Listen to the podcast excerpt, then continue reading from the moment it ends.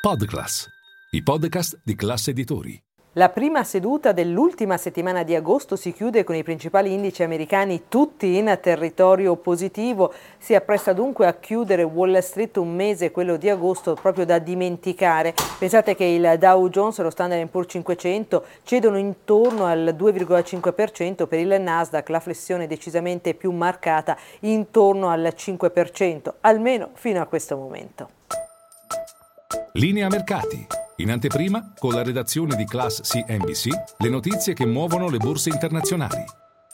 La seduta di oggi a Wall Street è stata caratterizzata dal balzo di 3M, la società che ha trovato un accordo con l'Associazione dei veterani dell'esercito statunitense per una controversia che andava avanti da anni per quanto riguarda dei tappi acustici malfunzionanti.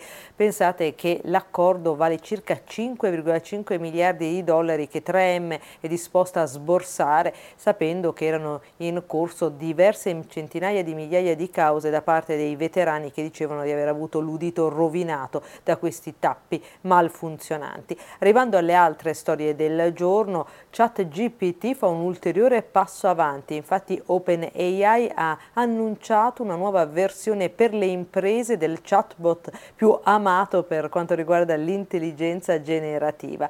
In realtà non sappiamo ancora quanto costerà il nuovo abbonamento, quello normale sui 20 dollari al mese, ma sicuramente questa nuova versione di ChatGPT promette di essere ancora diciamo oh, più rispettosa della privacy, tant'è vero che molte società come la stessa Google aveva deciso di vietare ai propri dipendenti di usare ChatGPT per quanto riguarda le questioni aziendali.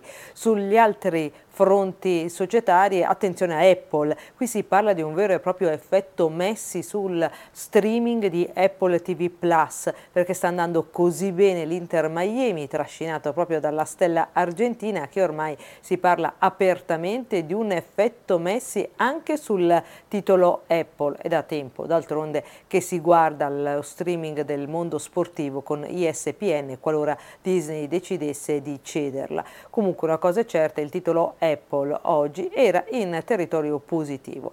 Ancora attenzione alle banche di investimento, un'operazione per quanto riguarda il Personal Financial Service di Goldman Sachs e poi ovviamente l'attenzione è tutta puntata alle conseguenze sul mercato delle parole di Jackson Hall del numero uno della Federal Reserve e c'è chi come Zervos di Jeffries intervistato da CNBC dice non dobbiamo concentrarsi sulle prossime mosse della Fed nel meeting di settembre quando ormai dato quasi per scontato una pausa nel rialzo dei tassi o in quello di novembre, quando invece il rischio di un ulteriore rialzo è prezzato intorno al 50%, ma bisogna guardare al 2024, quando, secondo l'esperto, ci saranno tagli per ben 100 punti base da parte della Federal Reserve.